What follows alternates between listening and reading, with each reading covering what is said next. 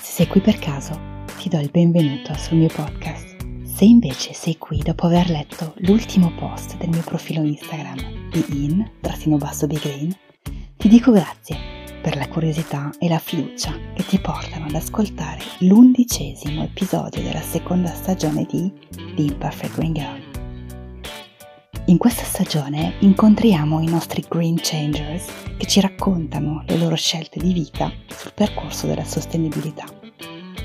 Incontro dopo incontro mi sono resa conto che la sostenibilità va ben oltre la semplice riduzione dei rifiuti e ingloba una serie di sfaccettature tutte collegate tra di loro dalla ricerca di un'esistenza equa, trasparente e fatta di curiosità e di conoscenza.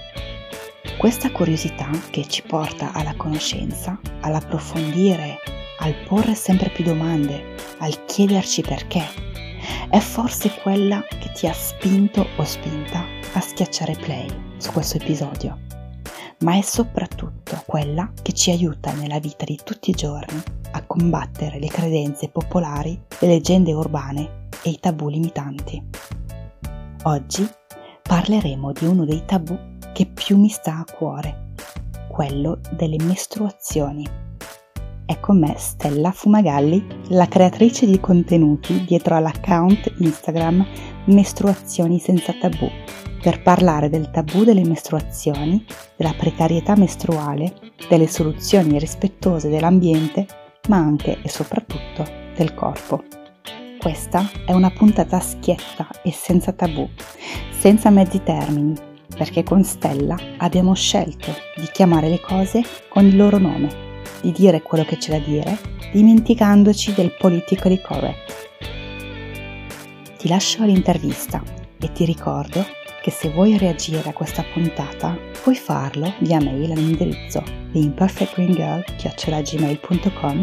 o direttamente sul mio account Instagram di in-biggreen. Noi ci ritroviamo alla fine dell'episodio per un saluto. Buon ascolto!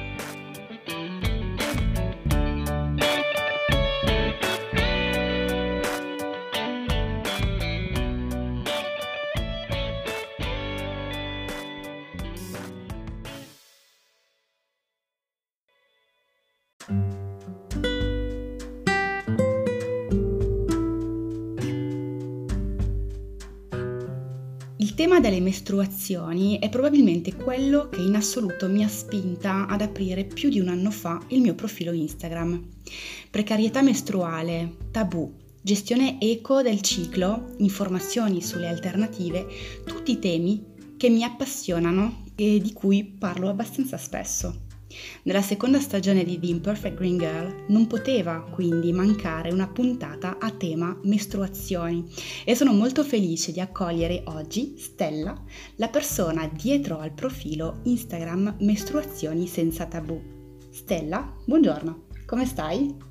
Buongiorno, benissimo, grazie, sto molto bene, sono molto contenta di fare parte di questa tua avventura e ti ringrazio tantissimo per avermi invitata, veramente mi fa un sacco di piacere. Sono super contenta che tu abbia accettato, adesso poi ci racconterai eh, chi sei, io credo che tu sia tra i primissimi profili che mh, mm, ho conosciuto sul tema eh, mestruazione, adesso ci racconterai chi sei, sì. eh, di cosa parli parla nello specifico il tuo profilo Instagram, anche se direi che la tematica è abbastanza chiara, e eh, magari ci racconti anche come è nato. Certo, allora, il profilo Instagram in realtà è un figlio perché il progetto Mestruazioni senza tabù inizia da un blog. Quando è nato il blog non c'era né Instagram né Facebook. Questo blog si chiamava Dolori mestruali, volevamo mm, abbordare questa tematica, ma eh, mi sono resa conto scrivendo che era impossibile parlare di dolori mestruali e mestruazioni senza toccare una serie di eh, temi come il femminismo, l'inclusione, i diritti. Quindi a un certo punto ho cominciato a dire no aspetta, dolori mestruali ci va stretto, non, non riusciamo a parlare solo certo. di questo, quindi mi è sembrato più consono chiamarlo mestruazioni senza tabù perché è un insomma mi sembrava che rispecchiasse di più l'obiettivo del progetto che è un progetto nato nell'agenzia digitale dove lavoro. Il mio capo mi ha detto, ascolta, perché non fai un blog, facciamo un blog di give back, cioè per restituire insomma un po' di valore alla società, facciamo un blog divulgativo su qualcosa di cui sei esperta possiamo dare valore, ti piacerebbe parlare ed è utile e insomma ci è venuto in mente le mestruazioni perché è un tema che per me è sempre stato molto importante. Quindi il progetto è stato a chiamarsi così, abbiamo costruito il blog eccetera e poi abbiamo aperto anche Facebook e Instagram e da lì è nato il profilo che però appunto come vedi è un un effetto collaterale buono, tra virgolette, del, del, blog. Come si chiama il blog? Senza tabù. Ok, quindi tu lavori per un'agenzia di comunicazione, giusto? Sì, è un'agenzia digitale, quindi facciamo siti web, comunicazione, social media. Noi mm, siamo abbastanza specializzati sui contenuti, eh, però facciamo tutto quello che insomma un'agenzia digitale fa, dal marketing digitale ai siti, eccetera. Ma è, scusami, non, non conosco molto questo mondo, anzi non lo conosco per niente, ma è, diciamo, è una cosa comune eh, fare un, un'operazione di questo tipo oppure è un Mm, chiamiamola un'innovazione sociale o comunque qualcosa di non, di non diffuso? Sinceramente non penso che sia una cosa diffusissima. Io ho la fortuna di lavorare con Alberto Giacobone, che è il fondatore di Axtura, il mio capo, che è una persona fantastica, eh, professionalmente e personalmente che è sempre molto, insomma, mm, abbiamo questa cosa in comune di essere molto impegnati nel divulgare nel sociale, di fare educazione su temi mm, che pensiamo siano importanti. Quindi è nato come un progetto editoriale perché mi ha detto, senti, perché non fai qualcosa che da una parte aiuti le persone eh, dall'altra appunto mh, mm, tu sei esperta puoi parlarne ma lo prendiamo anche come esempio di vedere come un blog un profilo Instagram eccetera può crescere solo con i contenuti senza fare pubblicità su Facebook su Instagram o su Google. Quindi da una parte a noi più per il lato mh, mm, professionale dei contenuti ci serve anche per vedere quante visite può fare al mese senza che venga sponsorizzato perché noi non, non lo sponsorizziamo in nessun modo con soldi semplicemente vogliamo mm-hmm. vedere quanto la gente lo trova attraverso i contenuti che io scrivo, attraverso le ricerche di Google, ma quello che è nato in, all'inizio come quasi eh, come una cosa appunto un aspetto molto importante poi adesso è totalmente secondo piano cioè io al mio capo non so da quanto tempo non gli chiedo quante visite fa al mese mestruazioni senza tabù perché è una cosa che ha passato a interessarmi relativamente perché mi interessa molto di più appunto vedere i feedback che la gente mi dà su Instagram, seguire appunto tutti i contenuti, avere le interazioni, quindi è una cosa che diciamo è passata totalmente in secondo piano. Ok, allora prima di parlare eh, di, del tuo target, cioè il target del profilo, sì. facciamo un passo indietro eh, perché io vorrei parlare con te del tabù sì. delle mestruazioni. Tu sicuramente hai studiato, analizzato un pochino questo fenomeno, io vorrei chiederti in cosa consiste, che cos'è il tabù delle mestruazioni? Allora, il tabù delle mestruazioni sono, non c'è un solo tipo di tabù perché vabbè partiamo da quello più tipico ovvero le famiglie in cui di mestruazioni non si parla. Le bambine arrivano al menarca eh, trovandosi le mutandine sporche di sangue pensando che stanno per morire o che succede qualcosa di grave ed è quello il primo eh, contatto con le mestruazioni perché è una cosa di cui mh, mm, in famiglia non si vuole parlare e quindi questo è il primo caso di tabù. Poi magari ci sono famiglie che invece sì, preparano le bambine al menarca oppure appunto se ne parla in famiglia, però hanno una serie di um, in cui insomma regna un po' la disinformazione, per esempio che adesso le mestruazioni non puoi più fare il bagno quando le hai, non puoi andare in piscina, non puoi fare certe cose, oppure altre persone, altre famiglie in cui le madri non parlano alle figlie dei, tam- dei tamponi interni o della coppetta perché sono cose che ti infili dentro e quindi c'è un po' questo collegamento con uh, il sesso, qualcosa di sporco, insomma il tabù può essere vissuto e subito in tanti modi. Dipende un po' appunto dall'educazione che ha avuto la propria famiglia, il livello culturale, anche se non è sempre così, perché ci sono persone benestanti che hanno studiato, per cui comunque le mestruazioni rimangono un tabù, secondo me, appunto per l'educazione che hanno a loro volta ricevuto dalle madri, dalle nonne, eccetera. Sì, sono d'accordo, credo tra l'altro di, essere, di far parte di quest'ultimo gruppo di cui, di cui parli. Eh, io proprio non sapevo che cosa fossero le mestruazioni, mm-hmm. l'ho mhm. scoperto proprio vivendole e stranamente, cioè pur avendo un ottimo rapporto eh, con mia mamma da, da adolescente, da preadolescente, non è mai stato un argomento di cui abbiamo parlato prima. E quando mi è capitato, diciamo che c'è stato questo momento di sconvolgimento. Allora, il tabù sicuramente nelle nostre società, chiamiamole occidentali, causa determinate eh, problematiche quali hai appena esposte.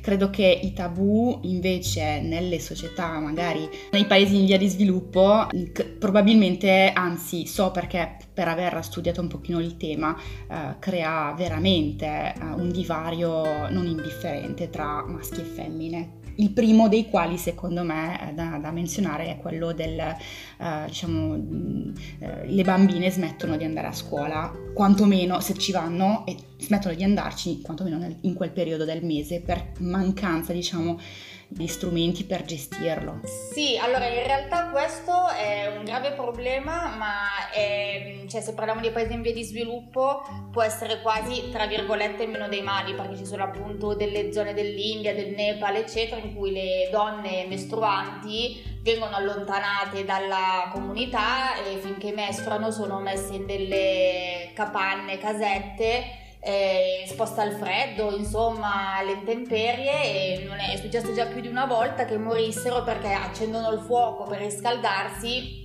eh, le capanne bruciano oppure si intossicano, quindi proprio cioè, mettono a rischio la propria vita.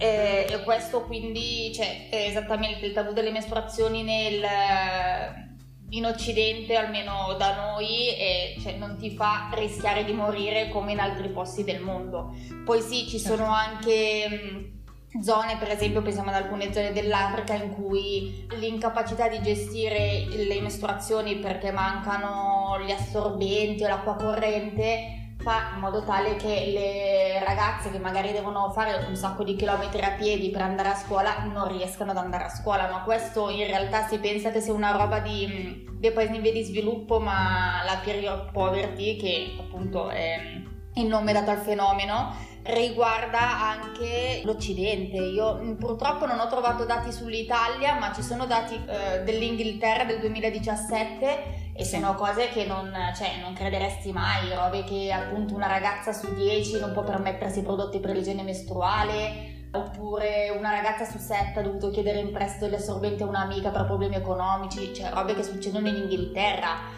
Sì, Quindi sì. in Italia sarà più o meno uguale. Ma guarda, allora io ho fatto addirittura il, la ricerca sui tre paesi, Inghilterra, Francia e Italia. Sull'Italia il termine non esiste sì, uh, sì, precarietà mestruale è un termine che, almeno l'anno scorso quando ho fatto quella ricerca, non dava nessun tipo di, di risultato e questo è, è, già un, secondo me, un primo risultato, nel senso che l'assenza del, uh, del termine è rappresentativo, ecco, cioè del, certo. della coscienza, della presa di coscienza dell'esistenza di questo fenomeno. Eh, invece in Francia e in, in uh, UK, eh, diciamo, le, la, la situazione era pressoché la stessa, quindi è veramente un fenomeno presente nei paesi, eh, che viene però gestito in modi diversi secondo me e soprattutto ultimamente, no? con la Scozia che ha iniziato con la uh-huh. distribuzione gratuita nelle, negli stabilimenti scolastici di protezioni mestruali eh, gratuite, poi ha seguito anche la Francia, le UK ha seguito uh-huh. e anche, c'è anche il, il tema della, eh, della tassazione. Eh, noi in Italia esatto. siamo ancora qui tassazione al 22%, sì. ehm, il tabù eh, super presente, perché poi un'altra cosa del tabù è il fatto che non solo i maschi non ne vogliono sentire parlare, ma anche tra noi donne, cioè in uno degli episodi del, del, della prima stagione del podcast ne avevo parlato, no? Quante volte noi donne abbiamo chiesto a un'altra donna sottovoce, hai mica un assorbente? Allora, io non, non, sto dicendo che bisogna insomma, urlarlo ai 420, però comunque rimane un argomento ancora veramente del quale non si vuole parlare. Un altro esempio, allora, adesso poi parleremo anche delle alternative ecologiche per la gestione uh, del ciclo, um, però ad esempio su internet o sui social uh, spuntano sempre di più queste aziende che vendono per esempio le mutande di, da ciclo, no? Ed è molto um, mm-hmm. eloquente secondo me andare a, a leggere i commenti sotto questi uh, post di pubblicizzazione, no? uh, ci sono donne che rimangono esterefatte dal fatto di dover mettere le, le, mutande da ciclo piuttosto che di parlare di ciclo e credo che probabilmente anche questo è un, un, elemento molto forte della persistenza di questo tabù. Sì, eh, tutto quello che è legato alle mestruazioni in qualche modo è non da tutti, meno male, ma da tante persone, anche tantissime donne ed è molto spesso per le donne che si perpetua il tabù perché normalmente sono le madri che insegnano alle figlie, insomma. Quindi sì, è t- tutto legato a qualcosa di segreto, di sporco, comunque che ok ti capita ma poi non voglio vederlo, non voglio sentirne parlare, quindi il fatto di usare la coppetta o le mutande mestruali che ti mette a diretto contatto con il tuo sangue è qualcosa che a tanta gente dà fastidio perché è molto meglio ho, l'ass- ho l'assorbente esterno, lo arroto, lo butto via come se non fosse mai successo, c'è proprio una roba che certo. voglio togliermi dalla vista. Invece appunto la gestione con uh, soluzioni che ti mettono in più contatto con il sangue, con il tuo sangue, anche eh, insomma tutta la parte di essere più a contatto con il tuo corpo, infilarti le dita dentro, eh, sporcarti del tuo stesso sangue quando insomma risciacqui le mutande ed è una cosa che per tanti insomma è impensabile, è totalmente impensabile. Certo, allora per chi ci sta ascoltando e che sta sentendo parlare della, per la prima volta della gestione ecologica del ciclo, diamo un po' le alternative che esistono uh, al momento. Sì, allora, eh, gestione ecologica eh, parliamo di eh, soluzioni che non sono usa e getta, perché ci sono anche assorbenti usa e getta biodegradabili però comunque sono lo stesso usa e getta, si possono appunto decomporre più facilmente ma vanno lo stesso in discarica. Diciamo che sono un'alternativa un po' meno dannosa ma pur sempre usa e getta. Esatto, invece ci sono per esempio la coppetta mestruale che è una coppetta di silicone medicale normalmente che raccoglie, invece di assorbire il sangue mestruale lo raccoglie, viene infilata in vagina e dura, se mantenuta correttamente può durare fino a 10 anni, quindi ha un costo più o meno di una quindicina di euro iniziale, ma poi eh, insomma se viene mantenuta bene dura un sacco di tempo è sempre consigliabile tenerne due per sterilizzarle con acqua bollente tra un uso e l'altro, in modo tale da non dover aspettare che sta bollendo l'acqua per rimettertela, però vabbè, anche se ne comprasti due, to 30 euro, però per 10 anni mm-hmm. quanto spendi in assorbenti normalmente? Ah, io la, la sterilizzo all'inizio del ciclo e alla fine del ciclo. Allora sì, in realtà è consigliato sterilizzarli tra un uso e l'altro perché eh, comunque ci sono alcuni batteri, soprattutto quelli, quello che causa la sindrome da shock tossico, perché anche la coppetta, nonostante per anni si sia pensato che no, ma la può causare, certo. che è resistente al sapone. Quindi è meglio sterilizzarla tra un uso e l'altro. Non è necessario bollirla, anche su Amazon vendono delle, delle tazze di silicone da mettere nel, um, nel microonde, microonde. Due, due, minuti con la coppetta dentro, quindi volendo è una roba facile, non c'è bisogno ogni volta prendere il padellino, metterti a insomma a sterilizzare la coppetta. Quindi la coppetta sì la coppetta è uno poi ci sono le, gli assorbenti in tela che possono essere di cotone o di fibra di eh, bambù di solito. Mm-hmm questi niente sono come assorbenti normali, eh, il punto che invece di buttarli via si lavano dopo ogni uso e anche loro durano un sacco di tempo, insomma, se mantenuti bene, se non asciuga, cioè se non vengono lavati con eh, eh, detergenti troppo aggressivi che li possono insomma far perdere il potere assorbente eccetera. Cioè vengono cambiati quando notiamo che il potere assorbente sta diminuendo allora certo. ok non fanno più il loro lavoro. Ah oltre alla coperta mestruale c'è anche il disco mestruale. Il disco mestruale è praticamente una coppetta non ha la forma a campana rovesciata ma ha la forma come di una scodellina. Fa più o meno la mm-hmm. stessa cosa ma può essere usato durante il sesso Perché la coppetta non si mette quando si fa sesso. Ok. Se volete fare sesso durante le mestruazioni, che va benissimo e fa benissimo, si, o non mettete niente, si mette sotto insomma un asciugamano, qualcosa che protegga la superficie dove che non volete macchiare, o si usa il disco mestruale perché per la sua forma e per come viene messo, perché viene messo molto sopra, attaccato al collo dell'utero, non dà fastidio durante la penetrazione. Ok. E le mutande mestruali, dicevamo, alternativa anche loro ecologica, niente, sono mutande slip fatte di solito appunto anche loro di fibra di bambù o comunque materiale assorbente, assorbono, dipende, dipende, ci sono vari modelli, alcuni appunto per la notte, altri per eh, il giorno, di solito nel modello c'è scritto quanto assorbono. Poi si tolgono, si sciacquano Mhm. sotto il lavandino finché l'acqua non diventa chiara e poi si mettono in lavatrice normalmente con le altre cose. Io uso un po' tutto, devo dire, faccio dei grandi mix di queste cose. Per me sono tutti comodissimi, alcuni più di altri. Bisogna prenderci un po' la mano, come con tutto. Certo, certo. Anch'io devo dire che uso tutto, almeno tre cose delle quattro che hai elencato, il disco non l'ho mai utilizzato. No, quello nemmeno io, quello nemmeno Ok, io.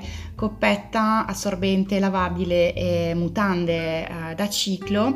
Devo dire che io mi trovo da Dio con eh, gli assorbenti lavabili. Mhm. Come se dovessi fare una classifica, assorbenti lavabili, mutande da ciclo, che veramente c'è come. È come se è Sì, come non avere il ciclo, cioè proprio una cosa Esatto. per me che mi ha veramente rivoluzionato eh, la vita.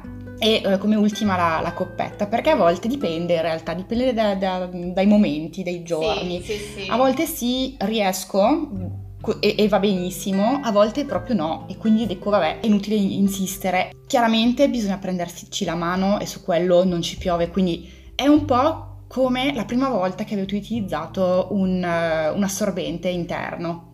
Ma anche un Mhm. assorbente es- esterno di quelli usa e Esatto. getta, eh. Cioè, i primi, i primi giorni, le prime volte, i primi mesi, ricordatevi eh, del, del vostro ciclo Diciamo che non era proprio, cioè non eravate proprio al top della, sì. dire, della padronanza della Sì, cosa. sì, ecco, sì. uguale, cioè bisogna un attimo accettare di fare un passo indietro per reimparare ad utilizzare cose nuove.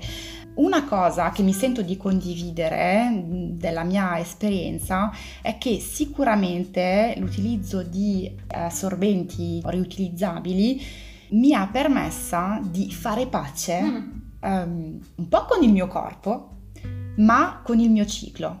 Cioè io vivevo l'arrivo del ciclo come un dramma. Tutte le volte, e ho quasi 40 anni, quindi cioè voglio dire, sono, sono un, bu- un bel po' di anni che, che dura questa cosa, tutte le volte lo vivevo con l'ansia e tra l'altro tutte le volte c'era sempre un giorno in cui mi macchiavo, Mm. sempre. Tant'è che tra me e me dicevo, ma è possibile che a quasi 40 anni ancora riesco a macchiarmi? Ok. Eh, dal momento in cui sono passata appunto alla gestione ecologica del ciclo e dopo appunto i primi mesi di presa di confidenza del- della cosa, eh, non solo ho smesso di macchiarmi, cioè non- io non mi sono mai più macchiata, prima cosa. Seconda cosa, non vedo l'ora di avere il ciclo. Infatti quando lo dico la gente mi prende per matta, ma veramente non vedo l'ora di avere il ciclo perché è un momento in cui non solo mi prendo cura di me stessa, ma so di prendermi cura anche del pianeta. Credo Mhm. che sia abbastanza evidente, no? Cioè non getto più chili e chili di assorbenti. Facendo un calcolo veloce, eh, nell'arco di una vita, una persona che mestrua getta via circa 13.000 assorbenti usa e getta. 13.000 è tantissimo. Va bene. Cioè, No, è tantissimo. Pensa a, tu- a tutti i chini mestruanti, le mestruanti del esatto. mondo. È Cioè, eh, se, se un attimo ci soffermiamo su questo dato, 13.000 per il numero di donne che ci sono al mondo, magari un po' meno perché purtroppo non tutte riescono ad accedere agli assorbenti usa e getta, che poi Mhm. crea un rifiuto non riciclabile, quindi eh, o va sotterrato o va incinera- in- incinerato, cioè non ci sono altre alternative. No, Quando io ho esatto. scoperto e ho messo a fuoco questo dato è stato veramente la chiave di volta per quanto mi riguarda. Sì, totalmente. Purtroppo è così. Purtroppo anche molto spesso le alternative ecologiche sono quasi un lusso. Ecco. per certe fasce della popolazione perché per esempio la coppetta o le mutande hanno bisogno di acqua corrente pulita certo. per essere utilizzate. Non tutte le hanno, noi siamo abituate a dare l'acqua per scontata, ma ci sono delle situazioni di povertà, pensiamo anche alle donne indigenti. Eh, è impossibile dare loro una coppetta e dire gestisci il tuo ciclo con questa perché così non inquini perché loro non hanno la possibilità magari quando ne hanno bisogno di sterilizzare la coppetta, lavare le mutande. Infatti tante volte mi dicono, no? E allora le persone che non riescono, che sia nelle nostre società, che siano nelle, uh, nei paesi in via di sviluppo, diamogli gli assorbenti lavabili o le coppette, in realtà eh, proprio per via del, um, uh, dire, del, modo di manutenzione che hai um, spiegato molto bene esatto. nella fattispecie della coppetta, non tutti possono permettersi, eh, hanno accesso acqua, ad acqua corrente, esatto. ad una fonte di calore per poterla sterilizzare e um, non, non, è, non, è, così semplice, ecco, non è così semplice. No, infatti sì, il vero problema è riuscire a dare delle alternative che siano... Eh sostenibili ma anche gestibili. E, oppure al di là di questo avevo fatto un post su Instagram tempo fa in cui parlavo del Messico perché in Città del Messico hanno da poco insomma proibito gli assorbenti interni con l'applicatore in plastica all'interno di un insomma, progetto più grande per eliminare la plastica monouso che va benissimo però cosa succede? che in Messico quasi tutti gli assorbenti interni hanno l'applicatore di plastica quelli con l'applicatore di cartone o senza applicatore sono molto più costosi e si trovano con molta più difficoltà. Quindi tante donne che hanno sempre usato questo tipo di assorbenti per la loro igiene mestruale si sono ritrovate a un certo punto senza nessuna alternativa perché gli assorbenti eh, con l'applicatore di cartone costano molto di più, non li riuscivano a trovare. Alcune non hanno acqua corrente, quindi ok, va bene, dobbiamo ovviamente curare il pianeta, però cosa succede adesso con queste donne? Cioè, è diventato un lusso per loro poterli usare. Certo. Quindi è una, un equilibrio difficile, difficile. Infatti torniamo ancora di nuovo, come molte di queste puntate, sul punto del privilegio Certo. Uh, ahimè, gestire il ciclo in modo ecologico è un grandissimo privilegio. Sì. Io quello che mi sento di dire è che se abbiamo la fortuna di poter avere questo privilegio va esercitato, proprio perché non tutti possono, avere, possono esercitarlo e infatti un punto che uh, avrei voluto affrontare con te è nel caso io sia in grado di eser- esercitare questo privilegio, cosa posso fare per chi invece non può o non vuole, cioè in realtà dai parliamo di chi non può. Beh, allora, se tu puoi esercitare questo privilegio vuol dire che puoi mettere a disposizione magari di altre persone che non possono eh, gli assorbenti anche usa e getta, piuttosto se loro non possono, non possono avere la coppetta o le mutande mestruali per questioni appunto di non poterle gestire. Sì. Quindi abbiamo, stiamo cominciando a vedere delle iniziative carine come nelle scuole italiane alcune studentesse nei bagni mettono eh, il distributore dell'assorbente sospeso che viene dal famoso caffè sospeso di Napoli che lascio pagato un caffè perché non può permetterselo. Ecco queste mm, distributori invitano chi può a mettere un assorbente a favore di chi non può comprarsi l'assorbente che invece lo prenderebbe Purtroppo sono appunto cose normalmente autogestite dalle studentesse, non è la scuola che lo propone. Anche se per esempio alla statale di Milano so che hanno messo dei distributori di assorbenti a prezzo calmerato, tipo 20 centesimi l'assorbente, sì, che sì, insomma confermo. quasi tutti riescono a, a permetterseli oppure appunto cercare di parlare con associazioni che aiutano donne in difficoltà eccetera e cercare di vedere cosa possiamo fare noi per loro. Hanno bisogno di magari dicono sì sì noi le coppette le vogliamo se volete dare un aiuto eccetera mm, possiamo donare coppette, donare assorbenti, insomma, possiamo, ci sono delle cose che possiamo fare. Eh, a volte si tratta solo di un po' di educazione, perché tanta gente magari dice no, non voglio usarlo perché non voglio infilarmi dentro niente. Sì, oppure non voglio vedere il mio sangue, c'è tanta Esatto. gente. Io non pensavo onestamente, ma c'è tan- tante persone ritengono il flusso mestruale una cosa sporca, Certo, della certo. quale assolutamente non vogliono né ave- cioè non, non toccare né avere a che fare, ecco.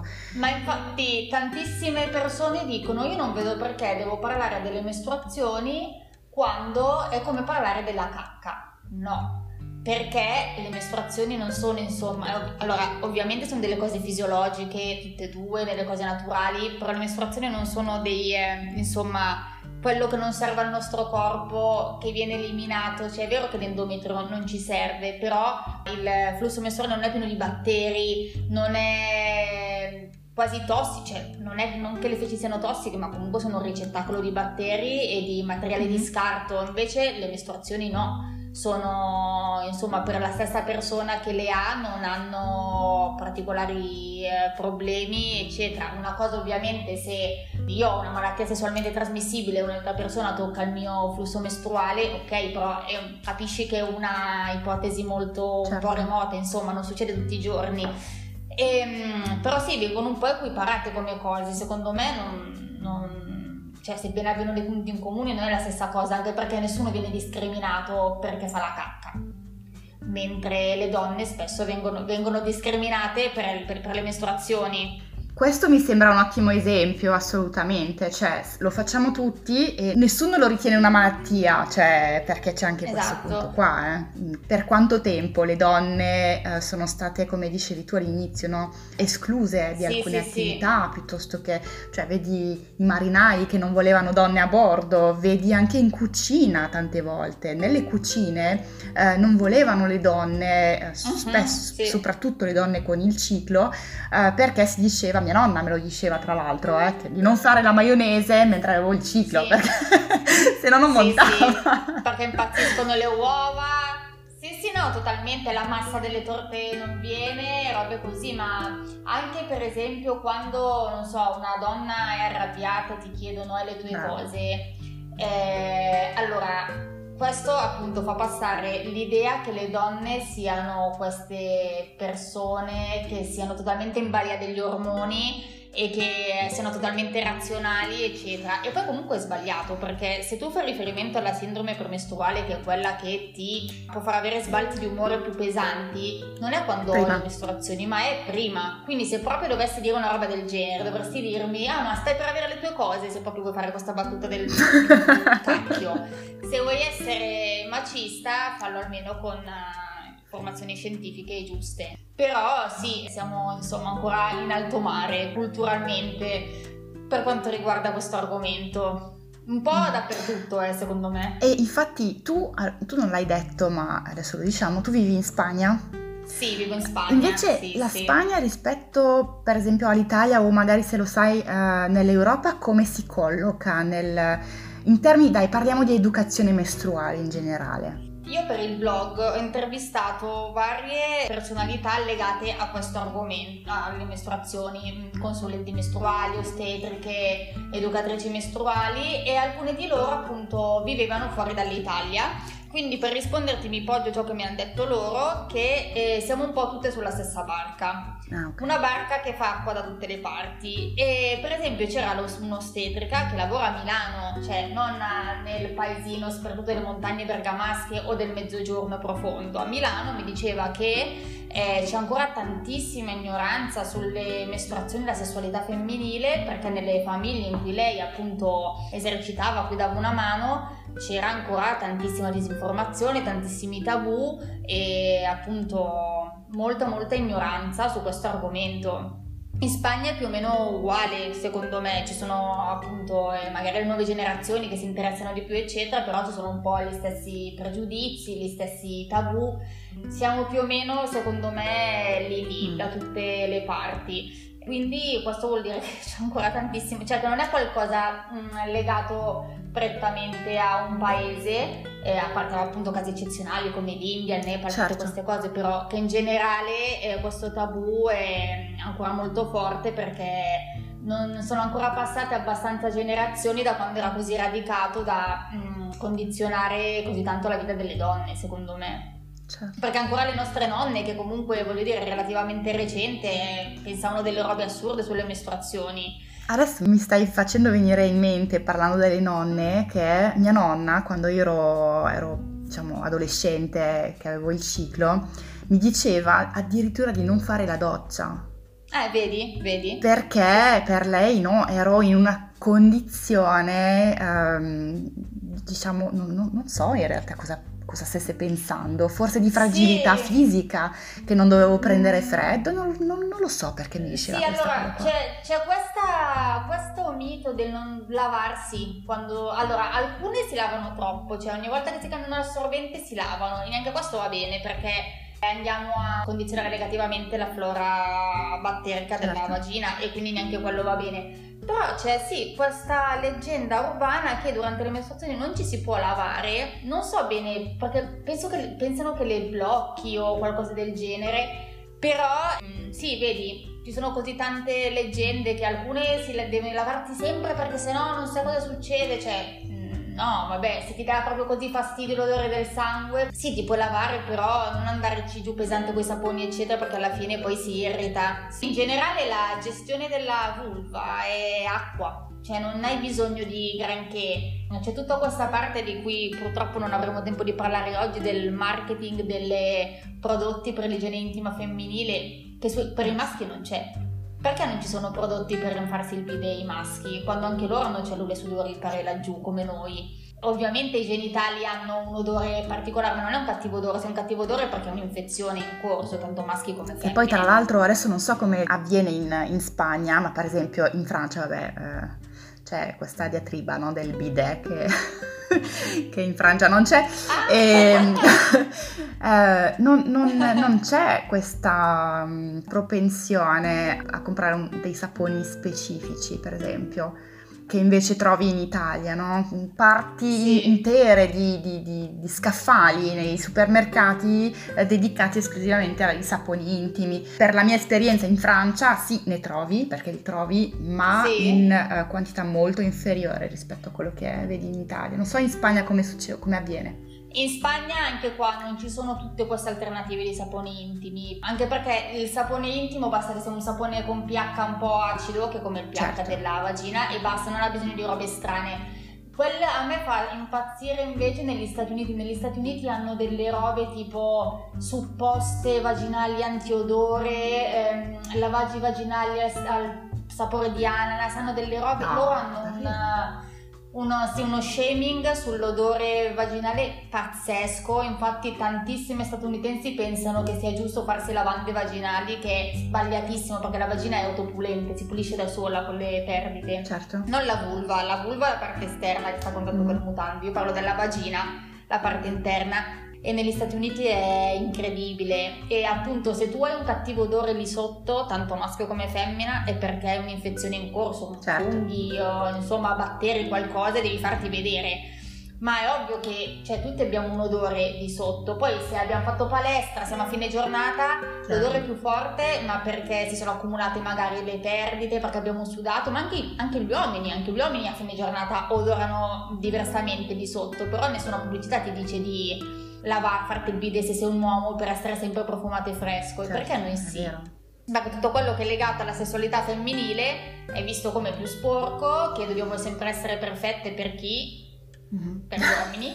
e così, e, e no, è vero, un po', cioè, eh, il patriarcato anche su quello fa, fa leva sulle nostre insicurezze, insomma. E quando invece è giusto lavarsi, come qualsiasi altra parte del corpo, però voglio dire, la vagina se è voluta così, se fosse stato bisogno di lavarla così tanto non avremmo resistito fino ai giorni nostri, perché le nostre, cioè nel, pensa nel Medioevo quanto poco si lavavano, saremmo morti tutti, insomma. Sì, tra l'altro a me fa molto ragionare pensare alle donne appunto del Medioevo o di qualsiasi altra epoca Uh, senza assorbenti, no? Cioè, mm, ah, immagino sì. che comunque c'erano cose un po' recuperate, usate, non so, lenzuola, sì, stracci, allora, così. Sì, si andava da stracci a alcune donne semplicemente si lasciavano sanguinare liberamente, poi stavano appunto, non uscivano di casa in quei giorni e poi altre invece, insomma, gli egizi si mettevano del papiro bagnato dentro con un po' assorbente uh-huh.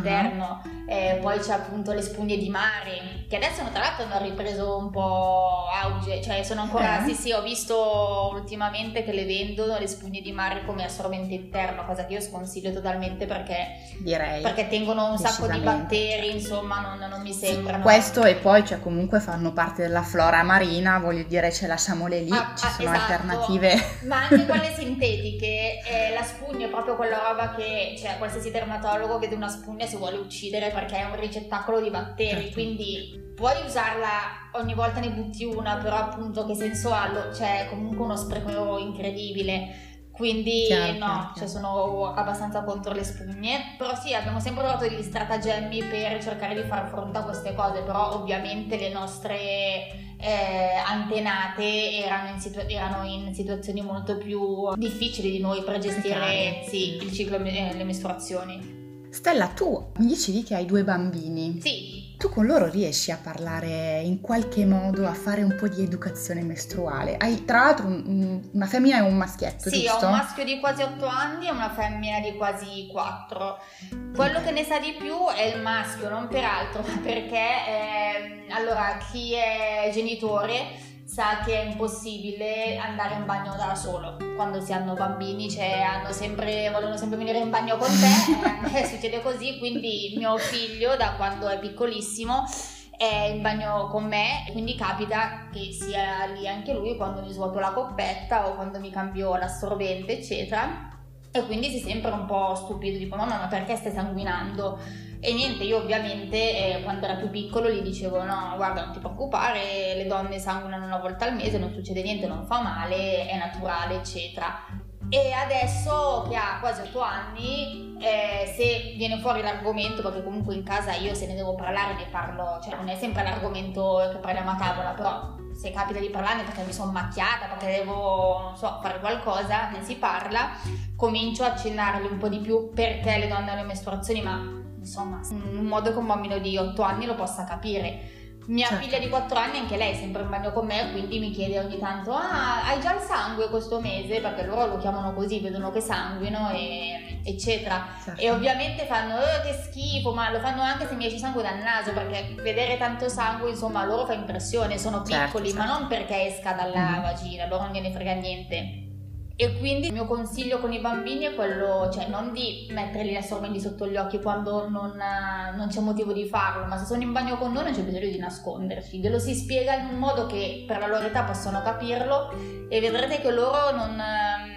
Cioè lo accettano proprio come, ah ok, cioè perché quei due uomini si baciano? Perché si amano? Ah va bene, cioè mio figlio ha due, certo. ha due zie omosessuali che hanno tra l'altro un bambino della sua età e lui lo sa che sua cugina ha due mamme e per lui è normalissimo perché da condannato li ha visti così, non ha, insomma, non gli sembra strano. Cioè gli può sembrare strano perché non è quello che vede normalmente, ma poi l'accetta come un'altra cosa che esiste, non si fanno troppe domande. Sì, fa parte della sua normalità, della normalità in realtà. Esatto. Cioè, è semplicemente in- insegnare ad ampliare le vedute, credo. Sì, sì, sì, totalmente. Sicuramente. Cioè io penso che bisogna trattarlo come un argomento naturale, di non nascondersi e serve sia alle bambine per essere poi preparate al menarche, non viverlo come oh mio Dio sto morendo, cosa mi sta succedendo, sia ai bambini per non eh, poi essere più rispettosi nei confronti delle femmine, di non dire ah che schifo le mestruazioni o così, ma sapere che è una cosa, poi magari lo faranno lo stesso perché il loro compagno lo dice, loro vorranno essere come lui e diranno ah che schifo le mestruazioni, ma dentro di loro sapranno che è una roba normale, che lo fanno per farsi fighi in quel momento, ma non, non pensano davvero che facciano schifo. Senti, ultima, ultimo punto che volevo vedere con te. Sì. Chi è il target del tuo profilo? Chi sono le persone che magari riesci ad interagire con loro, ti fanno le domande, cosa ti chiedono? Cioè, sono curiosa di capire quali sono le interazioni che puoi avere con le persone che ti seguono. Allora, diciamo, secondo me la maggior parte delle persone che mi seguono sono donne dai 25 ai 40 anni più o meno ci sono anche ragazze molto giovani e da loro, dalle ragazze giovanissime, mi arrivano delle domande che riguardano gli assorbenti interni, tipo ma se mi metto un assorbente interno perdo la verginità, queste robe qui e mm, oppure appunto posso fare il bagno sulle mestruazioni come faccio, robe più legate appunto a forse non okay. avere tanta esperienza nella gestione del, delle mestruazioni ancora mentre dalle donne più adulte mi arrivano di solito domande sulle eh, irregolarità mestruali, per esempio, caspita ho dei dolori, non mi sono ancora venuta, un ritardo di una settimana, eccetera. Io poi non sono un medico, quindi io, certo. eh, nonostante possa avere esperienza in certe cose, io dico sempre, guarda, potrebbe essere per questo, però per favore, se sei preoccupata, vai dal ginecologo perché è l'unica persona che ti può aiutare, quindi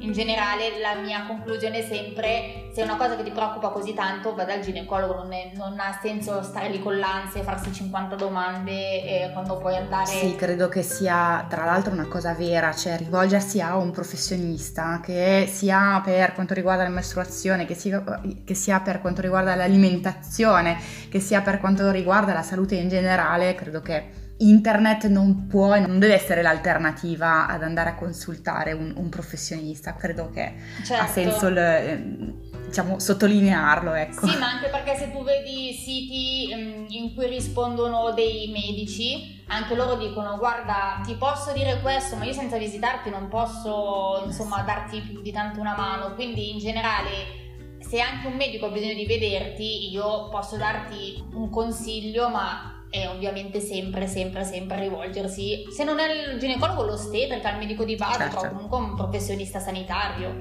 Certamente, ottimo. Allora, io credo che parlerei ore e ore, sì. perché veramente è, un, è un, un, argomento che ovviamente non si esaurisce con questa puntata no, e come dicevi anche no. tu, uh, se ne potrebbe veramente parlare per ore e andare a, ad affrontare molti altri punti, diciamo, dell'argomento. Uh, però chiuderei qui eh, la nostra chiacchierata uh-huh. e eh, prima di salutarti però sì. eh, riepiloghiamo come dicevo all'inizio tutti i tuoi contatti e poi volevo chiederti se magari avevi sì. qualche consiglio da darci in termini di informazione, quindi magari libri, film, documentari da andare a vedere per saperne un po' di più. Sì, allora niente, il blog è www.mestruazionisenzatabu.it, tabù con l'accento sulla U. Okay. Poi se si va sul blog si trovano gli accessi a Facebook e Instagram, se si vuole andare direttamente dai social si cerca Mestruazioni senza tabù, sono l'unica penso ad avere quel nome, quindi veniamo fuori, vengo fuori io. E ehm, per chi si vuole avvicinare di più a questo argomento, io consiglierei invece di stare qua a dare una sfilza di nomi, se si va su Instagram e si guarda chi seguo come profilo, io seguo tutte persone che insomma hanno un po' a che fare con questo argomento. Lì si trovano davvero delle professionisti e professioniste validissime, quindi eh, vale la pena dare un'occhiata alle pagine che seguo da Instagram del profilo di Mestruazioni senza tabù è una persona che consiglio sempre in lingua inglese è Jen Gunther, che è una ginecologa canadese statunitense super femminista che ha scritto dei libri fantastici e eh, dà un sacco di informazioni scientificamente impeccabili che si capiscono molto bene e dà un sacco di informazioni affinché le donne possano saperne di più sul loro corpo e fare delle scelte. Guarda, io ti dico, le cose stanno così, poi tu scegli certo. quello che vuoi. E per me ha fatto anche un TED Talk super interessante sul tabù mestruale. E invece sul mio blog ho un post dedicato ai libri, sia per i bambini sia per gli adulti, sulle mestruazioni. Ah, anche per, i, anche per i bambini ci sono i libri, che bello. Sì, soprattutto per le bambine, però in generale lo si certo. può far leggere a chiunque. Io lì ho una lista che mh, mm, aggiorno costantemente. Per esempio, io domani mi rendo conto che c'è un libro che non avevo segnato, lo vado ad aggiornare, quindi una lista in costante aggiornamento ed è sul blog. Poi c'è su Netflix un documentario, mi pare, che si chiama Il ciclo del progresso, ha vinto l'Oscar nel 2019 come miglior cortometraggio e parla appunto di un villaggio dell'India in cui viene installata una macchina che fa sorbente usa e getta e in una comunità in cui normalmente non venivano usati ed è un po' la storia di quello che viene chiamato Padman, ovvero uomo assorbente, mm-hmm. eh, perché questo uomo indiano che mh, vedendo che, sua, che sua moglie aveva sempre difficoltà a gestire le mestruazioni aveva cominciato a creare lui degli assorbenti e anche di quello c'è un, un film che si chiama Padman Padman proprio del 2018 penso ah, okay. e sono tutte cose interessanti da vedere volendo e c'è anche un podcast mi pare che si chiama eh, Period con un'antropologa che si chiama Kate Clancy che affronta tutti gli argomenti legati alle mestruazioni, insomma anche quello molto interessante. Ah. Quindi questi sono un po' i miei consigli se si vuole approfondire l'argomento. Allora Stella, io eh, ti ringrazio per eh, la pacatezza, la schiettezza con la quale affronti questo tema, perché secondo me ci, ci vuole, uh, ci vuole trasparenza, ci vuole normalità nell'affrontare uh, un tema di questo genere, perché nel 2021 sentir parlare di tabù delle mestruazioni in realtà fa un pochino, un pochino rabbia e un pochino mhm. paura. Mm-hmm. Quindi sì, sì, uh, credo che con questa puntata abbiamo dato un sacco di informazioni, un sacco di spunti anche per andare a ricercare ulteriori approfondire ulteriormente l'argomento. Uh, spero veramente che sia piaciuto, a me è piaciuto un sacco scambiare uh, su, su, questo tema, lo farei ancora per altre due ore. Quindi ti ringrazio veramente del tuo tempo e um, grazie davvero. No, io ringrazio te veramente per avermi invitato a questa puntata, per me è stato super interessante scambiare questa chiacchierata, spero che le cose che abbiamo detto siano utili a sempre più persone, spero che chi ascolta abbia scoperto cose nuove che la possono aiutare appunto a smantellare tabù, falsi miti o comunque a gestire magari semplicemente le sue mestruazioni in un altro modo. E niente, se ci sarà occasione di sentirci ancora, per me con tantissimo piacere. Quello è uh, fuori dubbio, assolutamente. ci risentiamo male, senza, senz'altro. okay. ok, Stella, ti ringrazio e a grazie voi, ancora. Un bacio a tutti. Ciao ciao. A presto. Se sei arrivato qui, spero che questo episodio ti sia piaciuto. Per approfondire il tema o suggerirmi qualcuno da intervistare, puoi scrivermi su Instagram o via mail all'indirizzo theimperfectgreengirl.gmail.com Come forse saprai, per il momento la registrazione degli episodi viene fatta grazie al memo vocale del mio cellulare ed è per questo che a volte il suono non è perfetto. Se hai voglia di contribuire alla qualità di questo podcast, puoi partecipare anche tu all'acquisto di un microfono di seconda mano ovviamente, grazie alla campagna che ho creato sulla piattaforma tp.com. Trovi il link nella bio del mio account Instagram, bein-bgreen e nella descrizione di questo episodio. PS. Non è una questione di soldi ma solo un modo per renderti ancora più partecipe della produzione di questo podcast. E voglio ringraziare con il cuore Ana, Annalisa, Beatrice, Lorenzo, Margherita, Marianna, Alessia, Daria, Linda, Lorenza e Arianna di essersi sin da subito sentiti parte di questo podcast. Come sempre, grazie per il tempo che dedichi all'ascolto di The Imperfect Green Girl.